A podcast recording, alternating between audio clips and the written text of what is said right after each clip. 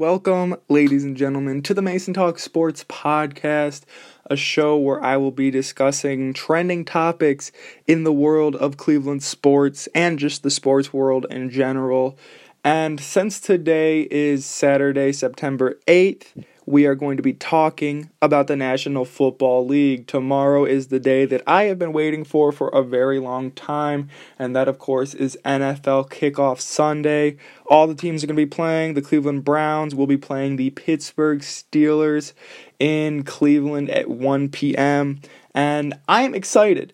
I am very, very, very excited to see the Cleveland Browns, the new look Cleveland Browns, play in finally a meaningful game and you know it's it's i'm i'm optimistic. I'm definitely more optimistic than in years past. And that's really the uh, feeling that i've kind of like felt around this browns team because every year, you know, we we have that sense of optimism where we're like, this is our year, we're gonna win some games, or you know, everybody, you know, later in the years, we're always like, we, it's always next year for us in Cleveland. There's always that sense of like fake optimism, like, yeah, we're gonna do it, we're gonna win some games, we're gonna make the playoffs. Well, this year, it honestly feels different for me. Like, I honestly feel a sense of legit optimism surrounding this Cleveland Browns team. And, you know, a lot of people are thinking that they might be able to pull off a victory tomorrow, an upset victory against the Pittsburgh Steelers.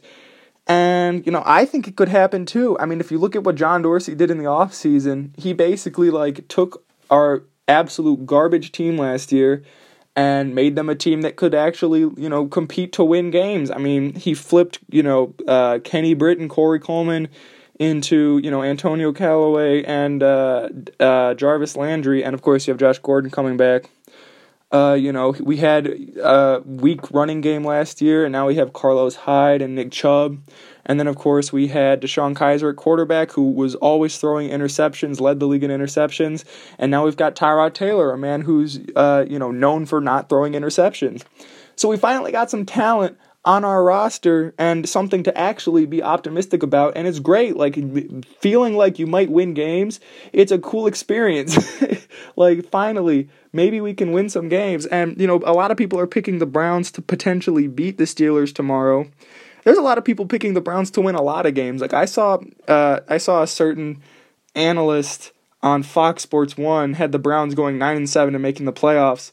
I don't know if I want to go that far yet but I definitely do think they can beat the Steelers tomorrow.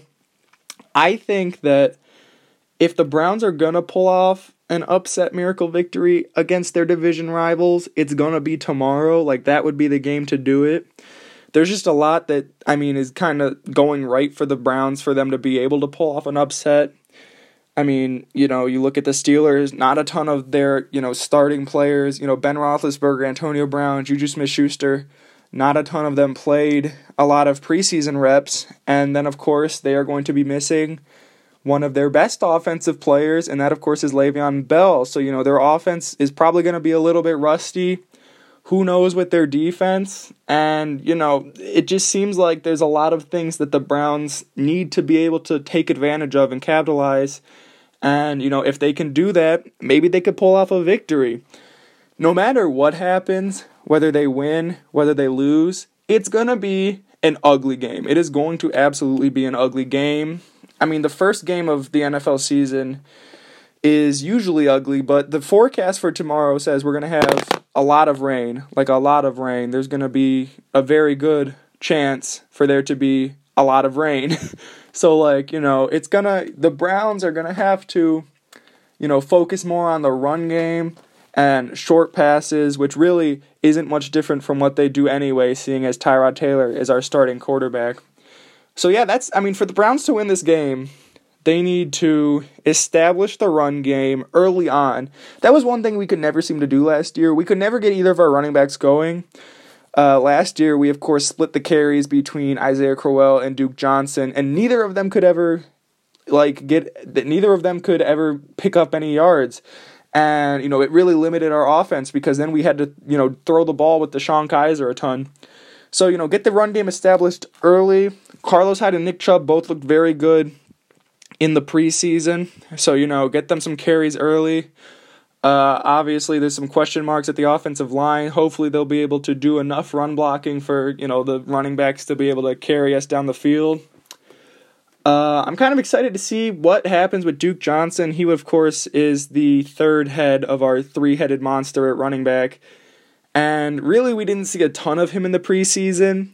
Uh, I feel like he was kind of being hidden by Todd Haley, kind of as like a uh, you know hiding a secret weapon tactic. Because I feel like Duke Johnson is going to absolutely thrive in Todd Haley's system because Todd Haley likes to throw to running backs a lot. Le'Veon Bell was one of the you know best receiving backs in the league, so that'll be interesting. Seeing how the Browns three-headed running back group uh, fares against the Steelers defense, and then you know obviously since we are Browns fans.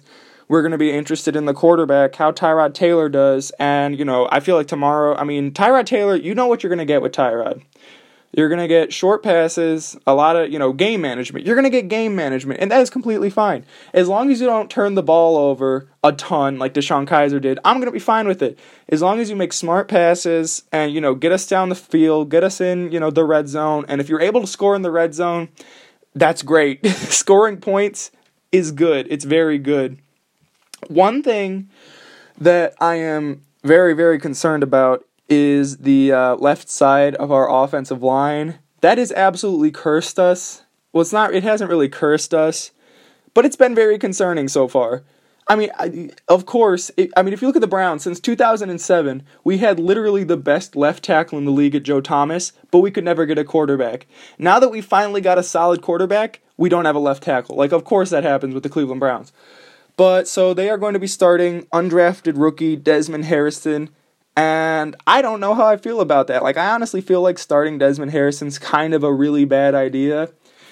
Like, if you look at what they did in the preseason, they moved Joel Bitonio from guard to tackle, and they had him running left tackle for basically all of preseason. Like, Joel Bitonio got all of the preseason reps at left tackle, basically. And now that you're playing a game where it actually matters, you're going to put Desmond Harrison in, who missed a lot of training camp and didn't get a ton of work with the ones. You're just going to put him in there. Like, I just don't know if that's like a smart idea. Like, when you're talking about offense, most of the time people say the most important positions are quarterback and left tackle. So basically, we're just going to be throwing out like an undrafted, unproven rookie at left tackle, the second most important position on the field. I just I'm concerned about that. Uh, I, there's a lot of people who have a lot of faith in Desmond Harrison.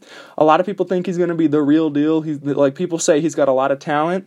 That might be true, but like why I don't think we should just be starting him in the first game. Like a lot of people think Desmond Harrison has talent. A lot of people have a lot of people think Baker Mayfield has talent. We're not starting him over a proven veteran like Bitonio. Like I get it. I get the I get that Joel Bitonio is a better left guard than he is left tackle.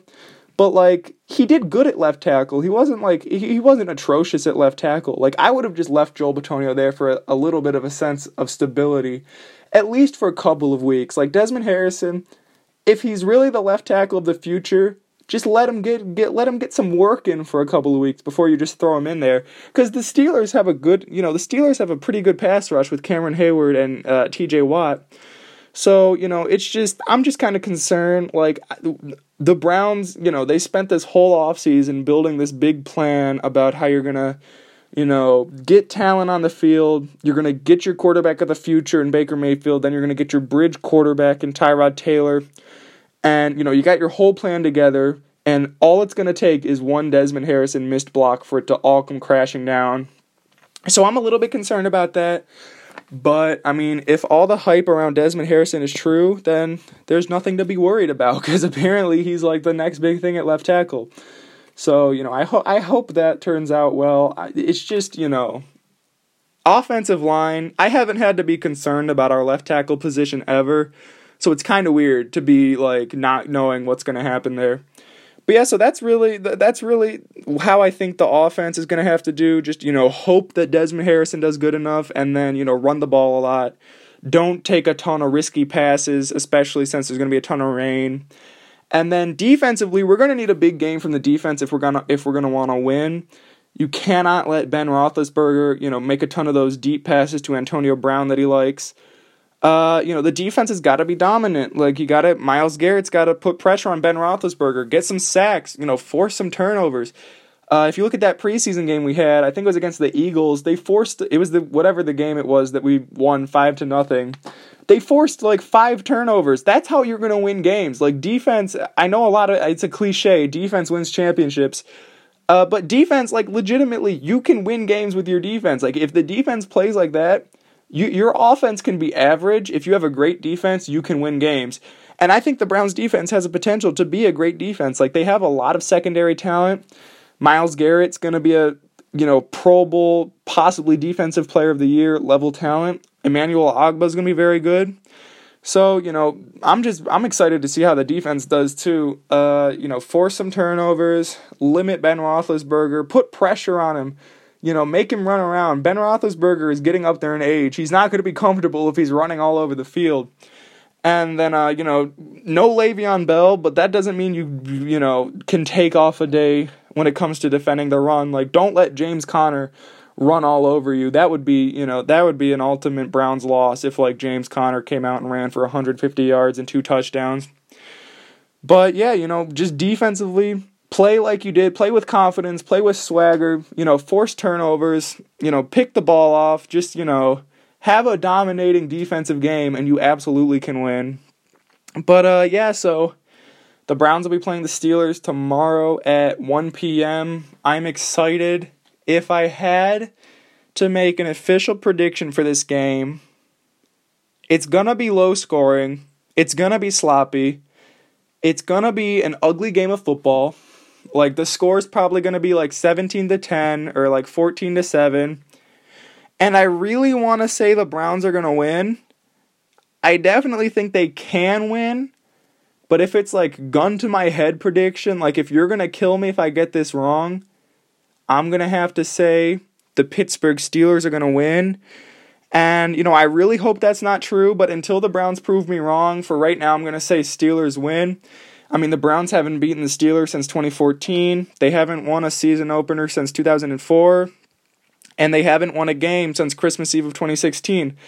So, you know, until they can, you know, prove me wrong and win a season opener, I'm just going to, you know, not feel very confident about it. But I am hopeful. I am excited. I do think they can win. Uh, it's just, you know, they just got to execute. But yeah, so the Browns play the Steelers tomorrow at 1 p.m. Thanks for listening to the Mason Talks Sports Show, and I will see you in my next episode. Goodbye.